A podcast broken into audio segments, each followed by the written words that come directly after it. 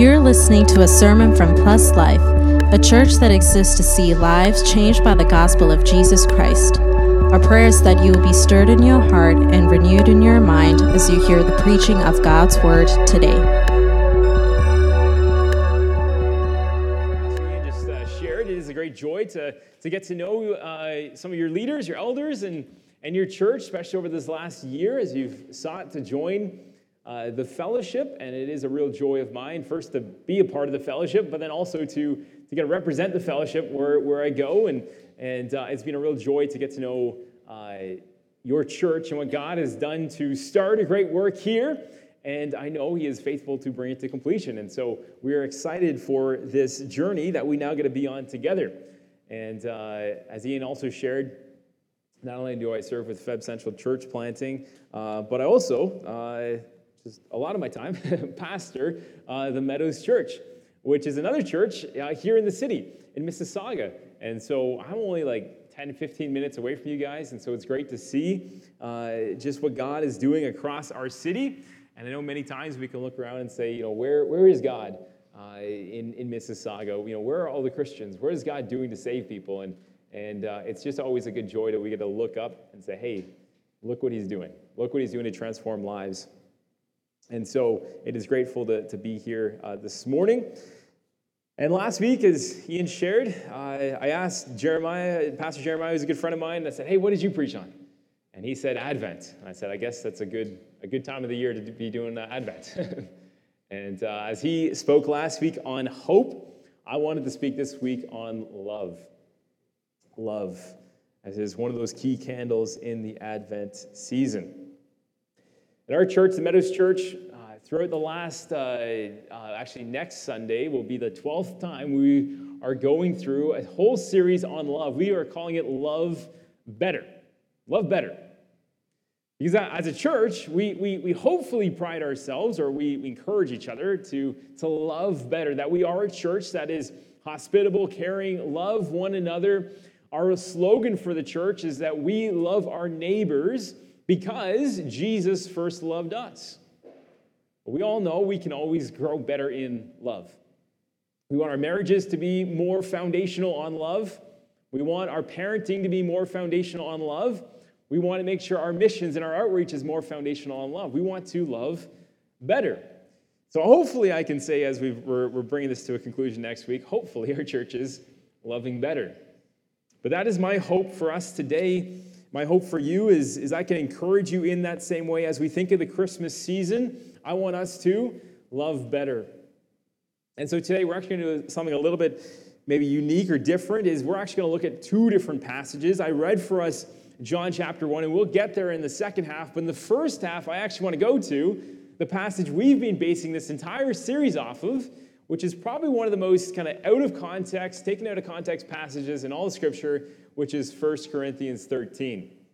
1 Corinthians 13, maybe you have even memorized parts of this chapter. The reason I say that is one of the most passages that is used the most out of context is because when you think of 1 Corinthians 13, I'm going to ask you, what, what do you think of? What setting? What ceremony? And if you had this at your wedding, don't be offended, okay? But many times this passage is used for weddings. If you're a pastor and you're asked to preach at a, at a, uh, at a wedding or do a, do a wedding, typically 1 Corinthians 13 is one of the first ones that kind of comes to mind. But you know what? The author of 1 Corinthians 13, the Apostle Paul, was not thinking about a wedding. He was thinking about the church. He was thinking about the church. He was thinking about believers. He was thinking about not just, not just a gathering, you know, one gathering a week, but also throughout the, the rest of the, of, of the week, the rest of their lives. How can the church love better? How can we as Christians look at each other and say, I need to love you? Now, we have been very much applying this to our marriages. We've been very much applying this to our parenting and our outreach, but primarily, 1 Corinthians 13 is all about how you guys can love each other better. And so that's the context I think we, we need to, to have. Now, here in Canada, you probably realize this. As Canadians, we always say that Canadians are, are nice. And maybe if you went, live somewhere else and moved to Canada, you maybe would kind of say the same. They're, they're nice. But also, Canadians, just like our climate, can be cold. We kind of redefine what it really means to love. Well, we, we think if we are to love our neighbors, it just simply means that we don't harm them.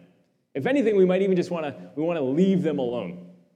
If you guys live in Mississauga or GTA or even probably anywhere in Canada, you know that uh, your garage door is sometimes like a, like a moat of your castle. All right, it's a drawbridge that kind of goes goes down to get in, and then it goes back up, and no one else kind of talks to each other.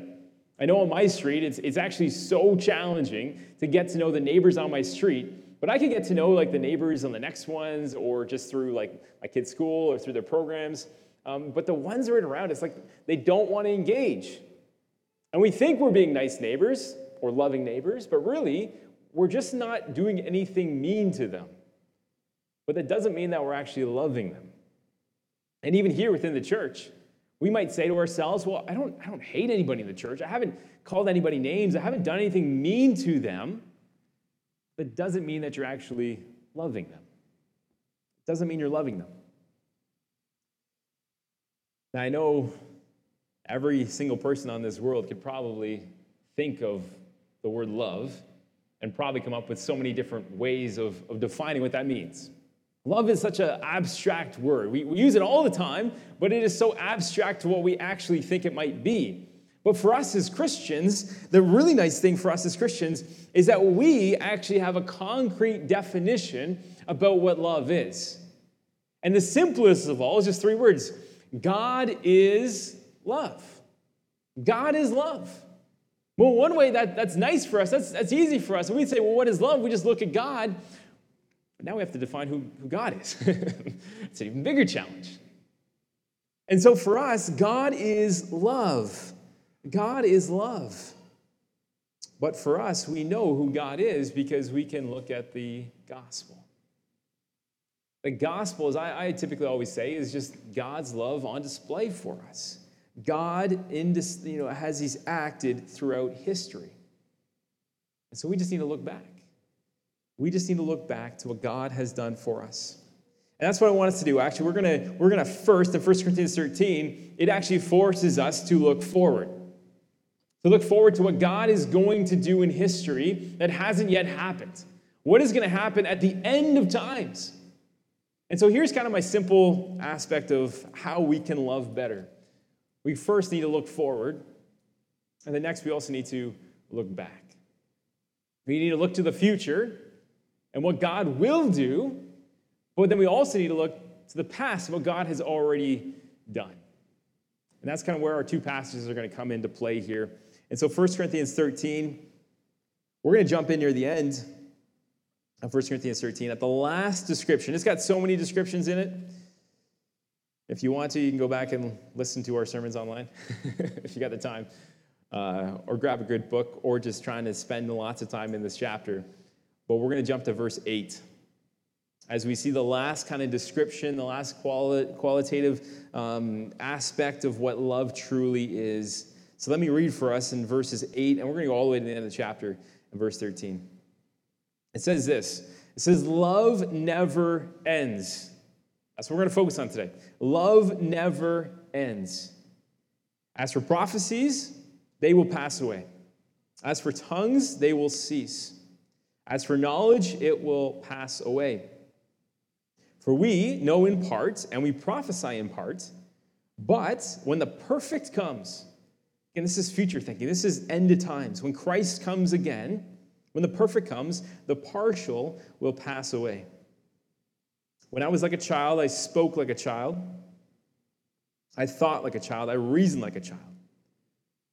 But when I, I became a man, I gave up childish ways. For now I, we see in a mirror dimly, but then face to face. Now I know in part, and then I know I shall know even uh, fully, even as I've been fully known. So now faith, hope, and love abide, these three, but the greatest of these is love. So the description that we find today is the aspect that love never fails. Love never ends. Different translations kind of write it differently because sometimes it's a hard concept to kind of get into such a short, you know, three word aspect description. And so here in the, in the English Standard Version, it says, Love never ends. It will never come to an end. True love never comes to an end. It continues to go on and on and on and on. Another way of saying it, another translation says, Love never fails. You can always count on it. You can always trust that someone or something is going to be there for you. It will never fail. Third translation love never falls apart. Love never falls apart. The same verb that's kind of used here to describe love is also, Paul uses the exact same one in 1 Corinthians chapter 2, verses 6.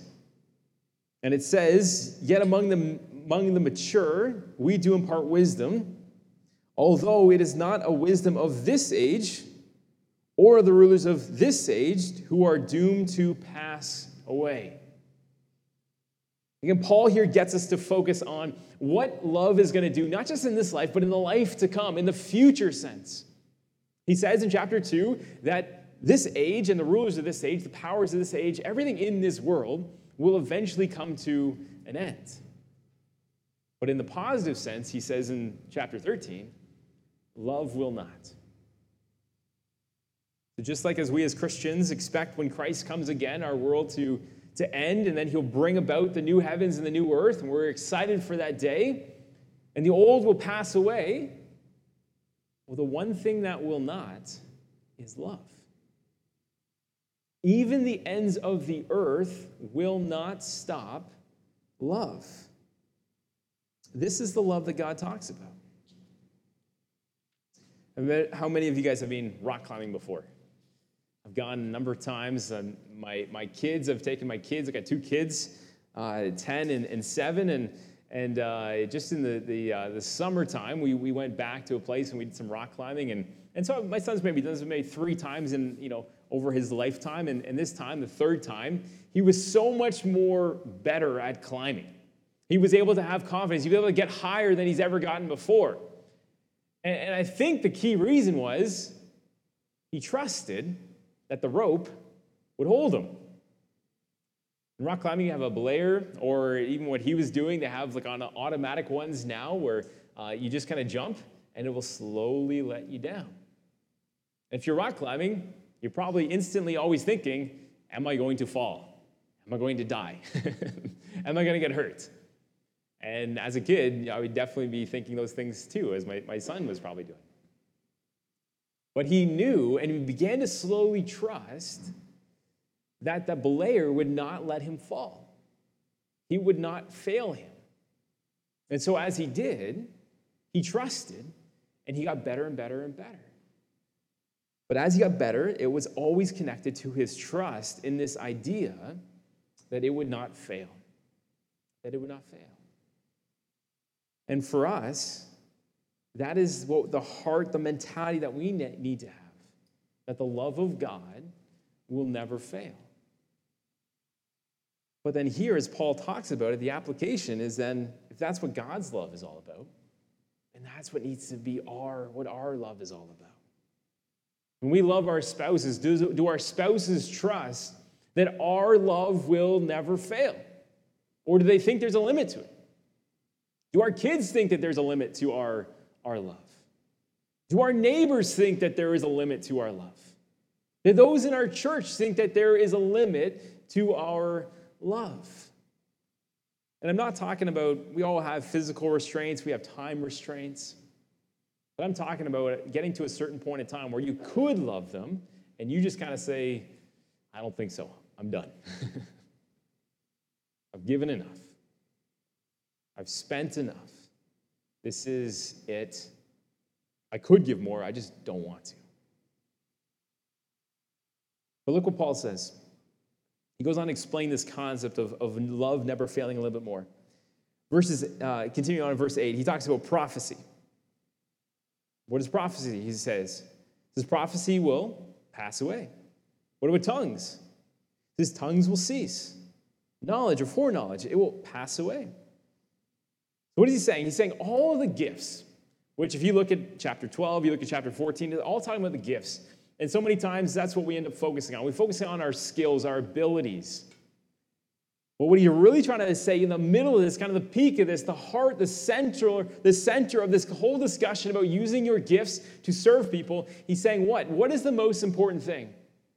Love. Love.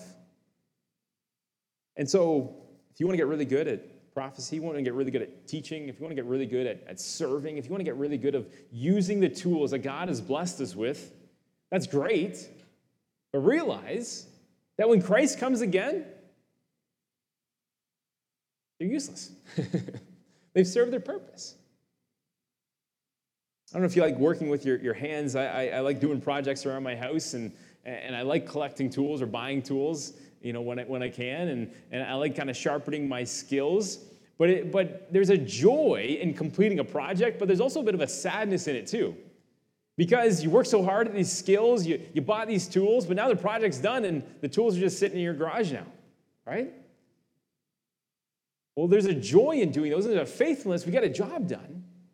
But we got to realize that our focus needs to not be on the skills, but on the, the love. Because it will last forever. Look at verse 11. Paul says this when I was a child, I spoke like a child, I thought like a child, I reasoned like a child. But when I was a man, I gave up childish ways. Even this, this past week, my it's always a challenge when I pick up my kids from, from school. It's always like, hey, how was your day? And sometimes it's good, sometimes it's bad. And typically, what defines that is my kids' interaction with their friends. And, and I know uh, even this, this past week, my, my son, uh, one day I picked him up and he didn't have a good day. And I was like, well, what's going on? So one of my friends said he didn't want to play with me today. And, and for that, it was love stopped. Love stopped. It, it, hurt. And I think especially when we're, when we're a kid, you know, when we're immature, we, we have so much of a focus on, on ourselves. And we just can't, we just can't help that, right? As kids, you almost need that just to survive. But but it's a selfishness that, that, that God doesn't want us to, to live, right? It, it's, a, it's an immaturity that the mature people think about others. Mature people think about others. That's almost like the sheer definition of what maturity is, right? If you're a parent, well, well hopefully it's because you've now chosen to now care for another person. You can now take care of yourself, which is great, but real maturity is not just being able to take care of yourself, it's also about the ability to take care of others. You guys have elders in your church, and, and we're grateful that we just are bringing on or just brought on two, two elders. Our first kind of time having a team of elders. I'm so excited, you know, for that and, and being grateful for these guys. Well, really, the sign of an elder is not just the ability to care for themselves, it's also the desire and the, and the ability to care for their family, but then it, it's an extension beyond that. They're able to care for the family of God. And so, maturity is about not just focusing on ourselves, but focusing on, on others. And then we get to this further definition in verse 12, kind of helping us further understand what does this mean that love never fails, never ends. verse 12, it says, Now we see in a mirror dimly, but then face to face. And this is going to be hopefully golden for us as motivation to love. It says, Now I know in part but I will, I shall know fully, even as I am fully known. It's interesting, if you look into the city of Corinth back in when Paul wrote this in the first century, uh, the church or the, the city of Corinth was, was known for producing and exporting mirrors. But they weren't shiny mirrors like we have today. You can't see all the beauty and the imperfections and the perfections in, in your own face if you kind of looked at it. Mirrors back in the day, they were dim. They were bronze uh, uh, mirrors, and so if you kind of looked, you somewhat saw a reflection, but it wasn't very clear. It wasn't very clear. And so what Paul is kind of saying is, is saying, hey, in this life, in this world, like we can see Christ, we can see God, but we also don't really see him fully. We understand him enough that we have salvation and we can follow him, we can trust in him, but it's not like we're seeing them face to face. Last couple years, I've been able to go to, to uh, Calgary uh, the last two, uh, last two years, and I've only gone with myself. It's for, for ministry, for, for, for work, and so I haven't brought my family with me. I feel a little, little bad.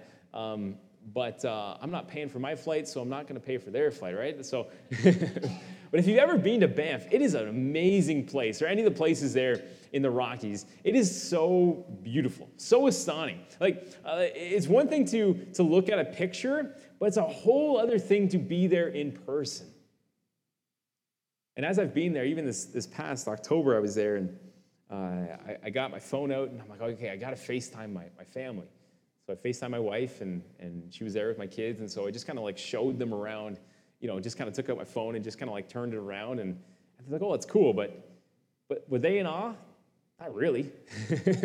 Somewhat, but, uh, but was I? 100%. And this is what Paul is, is talking about. That as Christians, we're getting glimpses. We're kind of getting that, that picture that was texted to us about the Rockies, but we're not there yet. We're not there yet. And so, even in the same way, like we, we have this futuristic kind of looking and, and excitement for, for what Christ is going to do when he comes, but it's not there yet. And this is kind of where we get into verse 13. He says, But now faith, hope, and love abide. All right, if we, we just talk about what is Christianity, we can those three words are, are just pivotal foundations, cornerstones you know, to the faith, even for Advent, right, as well. Faith, hope, and love. Now, they're all important. But look what he says. What is the greatest of the three? Love. It's love. Because in the end of times, are we going to need to have faith anymore? We're going to be standing there looking at God. We're going to be fully in His presence. We're, we're going to see Him. We don't need to have faith. Faith is believing in what is unseen, right? We're actually going to be able to see Christ. We're going to be able to see God. What about hope? Hope is having a trust in the future that God will fulfill His promises. Well, He's already done that all.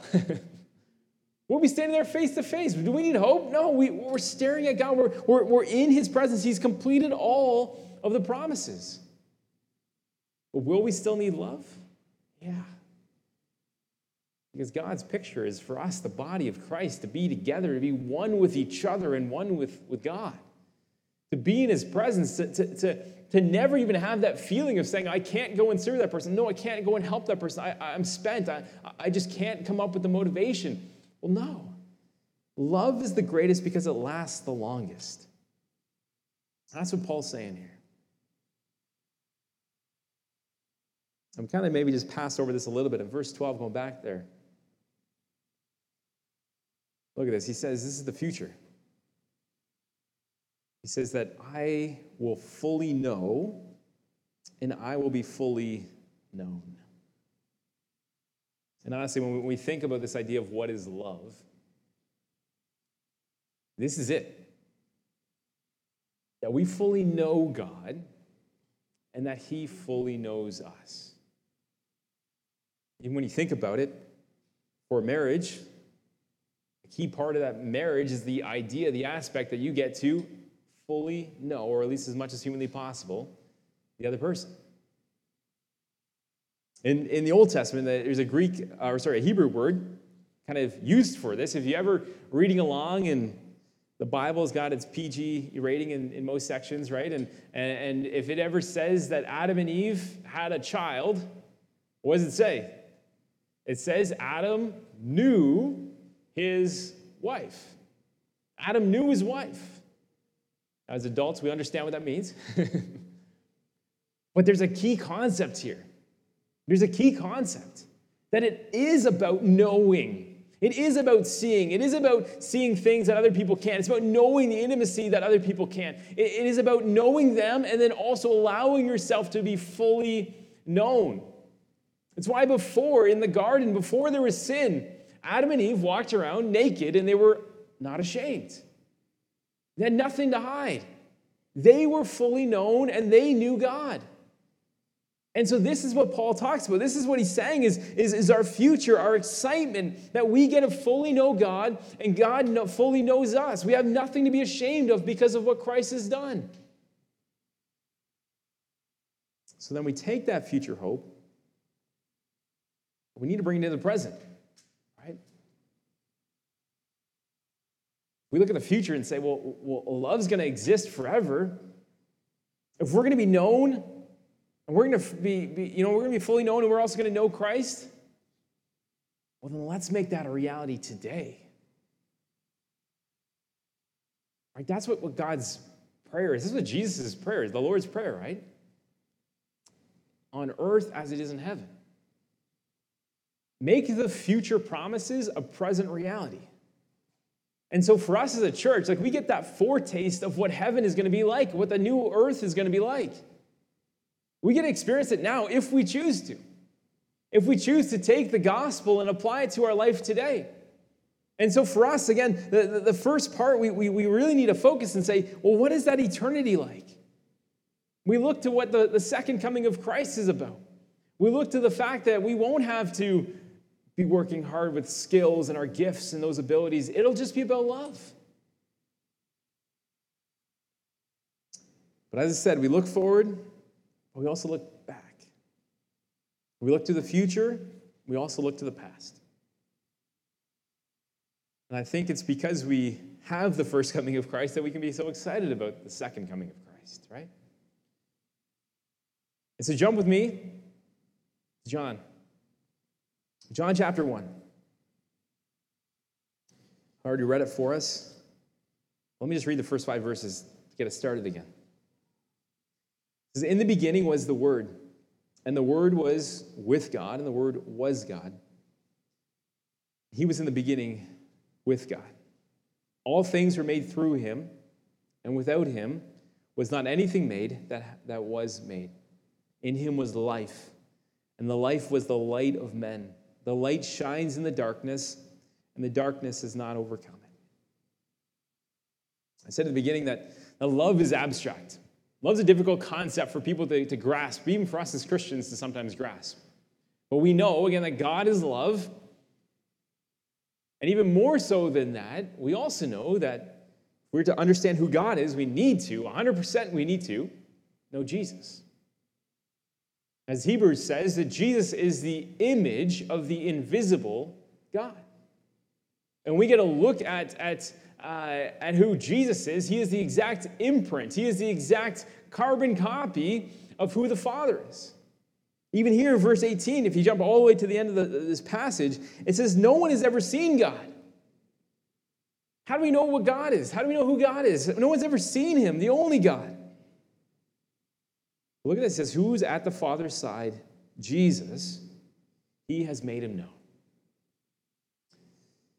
This is why we as, as Christians get to stand on a solid ground. We get to stand on, on what is actually true. This morning, I was already out and about. My son had soccer this morning, 8.30 to 9.30, and, and so uh, we, were, we were there. And uh, there's been a guy there that I've been building a relationship with uh, and connecting with him, and he's uh, Sikh. And so uh, we, we've been talking. He generally somewhat knows about me being a pastor, but we never had a really good conversation about it. And and so, uh, actually, when I was there, I brought my Bible and my notes, and, and I was dressed up because I needed to get from soccer to here right afterwards. and so, uh, it gave me an awesome opportunity to be able to talk with him about religion, about the gospel. And even as he was talking, he's still very abstract about, well, it's about being a good person. It's about having, yes, somewhat of a relationship with God, but, but, but we just kind of have to do what's right and, and do what's good. And, and, and everything was just kind of still a vague, very much a vague concept. What does it mean to be good? What does it mean to love? We know because we just look to Jesus. We just look to Jesus. Verse 1 and 2, it helps us understand who Jesus is in relationship to, to God. It says that in the beginning was the Word. In the beginning, before time existed, before our world existed, before anything was created, was the Word. This Word was with God. So, in one way, this word is separate from the Father, but he was there with the Father. And then also, we see in this last part, the word was God. So, in this very unique mindset that even as Christians we have a hard time wrapping our minds around, that the word, which maybe, you know, spoiler alert, is Jesus, but the word Jesus is with God, distinct from the Father, but also fully God. This is who he is. Verse 2 He was in the beginning with God. This is God made flesh. Verses 3 and 4 help us understand who Jesus is in relationship not to God, but in relationship to the world. And it says here in verse 3, it says, All things were made through him, and without him was not anything made that was made. This is key. We know in all the scripture who is creation given the credit to? To God. Jesus is God. Jesus is the one who's created all things. He, he, he, he's created you. He knows you. He, he knows everything there is to know about you already. He sets you up. He, he, he knows your, your parents, your ancestors. He knows every string of DNA in your body. As Colossians says, you know, even the fact that we even exist or are able to breathe is because Christ holds it together. Like, this is who he is. He, he's God, God of very God. But verse 4 In him was life, and the life was the light of man. The light shines in the darkness, and the darkness is not overcome. This is what we celebrate at Christmas time. I assume most of us probably have Christmas trees at home. Or maybe you put up Christmas lights. And why do we do that? There's a bunch of different reasons and traditions for, for doing it. Maybe you just did it because that's what you grew up with or your parents did it. But for us as Christians, light, especially at Christmas time, is a big deal. We light up the tree at the darkest time of the year, the darkest time of the day nighttime in December when we know that the sun goes down at four o'clock in the afternoon here, right? because it reminds us that Christ, this creator of all, the one who sustains all of life, the one who's, who's made us, who, who is fully God, he's the one who is going to be that light that shines in our broken world. That he's entered it, that he walks among us. And as we continue to go, go down to, to verse 9, it kind of repeats back this idea of, of light. He says, The true light that gives light to everyone is coming into the world. As I said, we, we know that our world is a dark place. There's brokenness, there's challenge, and not just out there, but also, also in here. We, we know in our own hearts and our lives, although even though we can be saved, we still struggle. We still battle challenges. Marriages are still difficult. Parenting is still difficult. Suffering is still difficult. Our workplaces are still difficult. We are still sinners. We are saved sinners, but we are still sinners. And so, yes, there's a lot of darkness out there, but there's also still a lot of darkness in here. There's hope, there's light, there's love. And this is the greatest act of love. This is the greatest story ever told. That this great light has entered this great darkness. And there is no darkness that is too dark for the light of Christ. Somebody I'm walking with, Christian, saved, but still constantly kind of comes back in his dark times thinking he's, he's worthless. His failures are so great that anything he suffers in life, he feels it's because he's deserved it. And in one way, he's actually kind of twisting a little bit of the truth because we are worthless, we are broken, we, we do deserve God's wrath, but not in light of the gospel. Those are the things we deserve, but are those the things we get? No. That's what mercy is, is withholding what we actually deserve, the punishments we deserve. And so for him, it's just constantly encouraging him with this gospel. There is not too many too much darkness in your life. The light of Christ is brighter than all of your failures. He can overcome, and He already has. He already has. Verse 10, he says, He was in the world, and the world was made through him, yet the world did not know him. He came to his own, his own people. His own people did not receive him. Can you imagine that? I think many times when we withhold love from somebody, there's always a back thought in our minds we deserve it, or they deserve it. They haven't been nice to me, they haven't loved me, They haven't showed any kindness to me. I'm the one who's carrying this marriage. I'm the one who's carrying this church. I'm the one that's carrying this ministry. I've done all these things. What about them? Can you imagine that? Christ came to our world, and we did not accept him. We did not receive him. There were many years ago, there's a Muslim lady I was talking to, and she was starting to get quite upset, actually. she said, If God came down, I would know about it. This God of the universe we're talking about. He's the one who's created us. If He came down, I would know about it.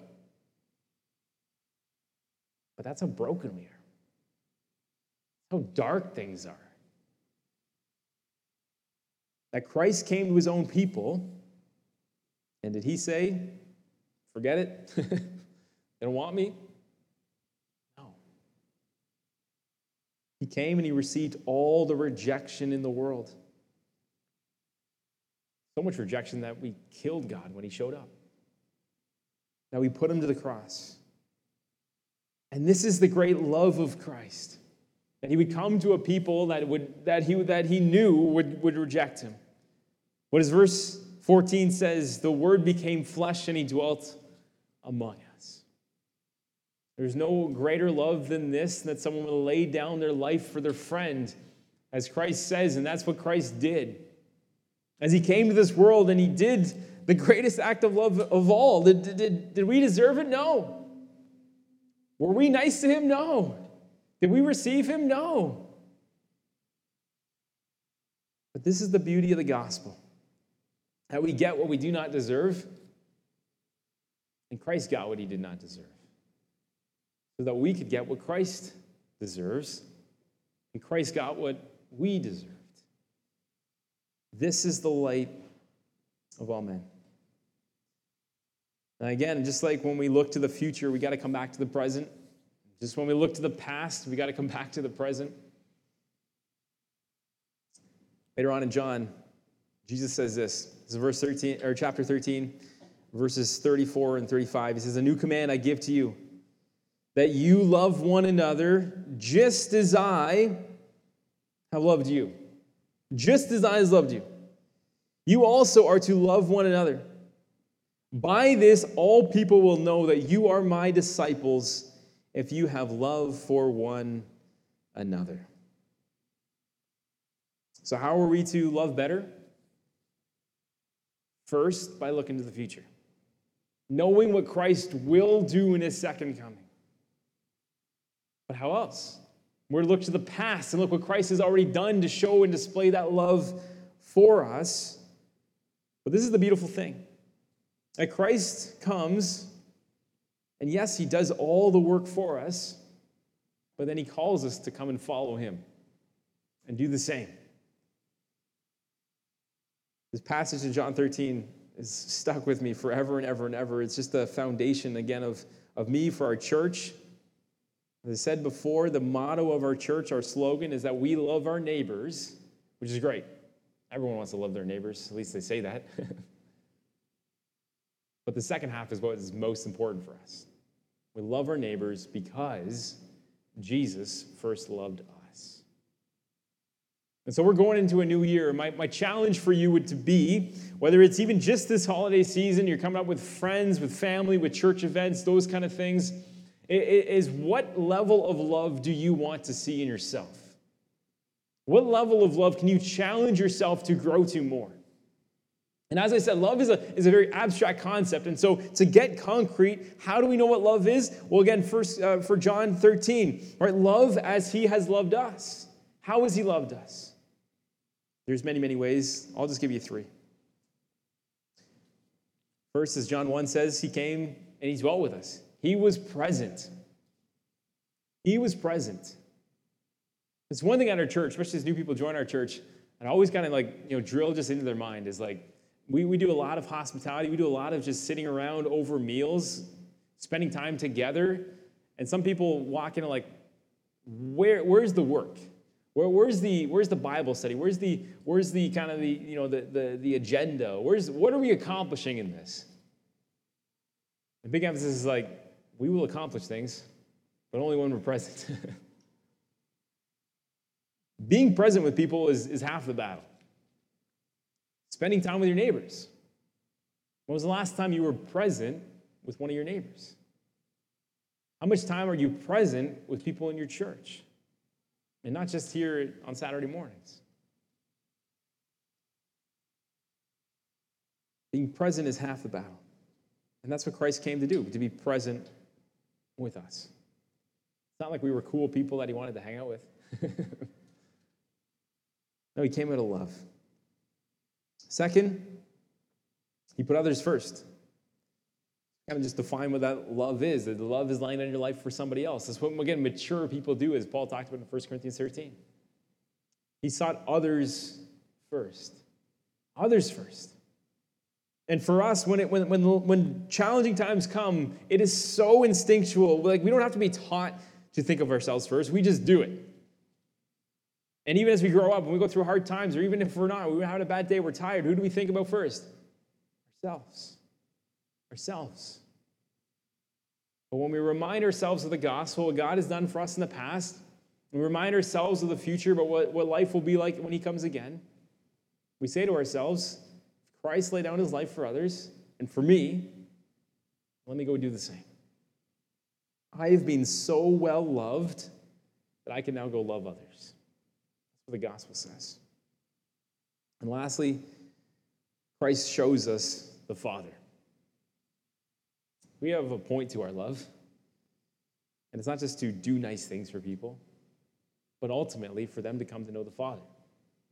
Why did Christ come to this earth? Why did he come and dwell amongst us? So that people would know the Father, who no one has ever seen, but we have seen the Son as to reveal to us the Father. And so for us, whether it's trying to share the gospel with a friend or someone you're trying to become friends with at your son's soccer game, whether it's somebody in our church, I love hearing stories, especially when it's not someone bragging, but of how our people have loved one another in our church. And she doesn't even know that I know, but there's a lady in our church, an elderly lady, and she needed to go to physio and didn't have the money for it and was hoping to kind of wait. She was on a long wait list to go to a physio that could kind of cover her. And one of our families just jumped in and said, Go, I'll pay for you. The only reason I know about it is because this lady in confidence told me, which now in confidence I'm telling you guys. but just stories of that love, I know can only be founded from a love that's based on Christ and with a hope that's for our future. So, what does love look like? Don't have it be abstract. You need to make it tangible. We make it tangible by looking to Christ. What has He done so that you can then go and love others?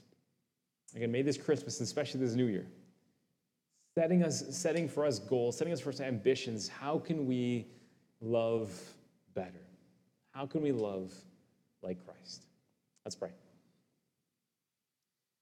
God, we thank you so much for this church. It is a privilege, God, that uh, you have created this church, that you've brought this church together. And I pray, God, in the heart of John 13, God, that they would love one another as you have loved them.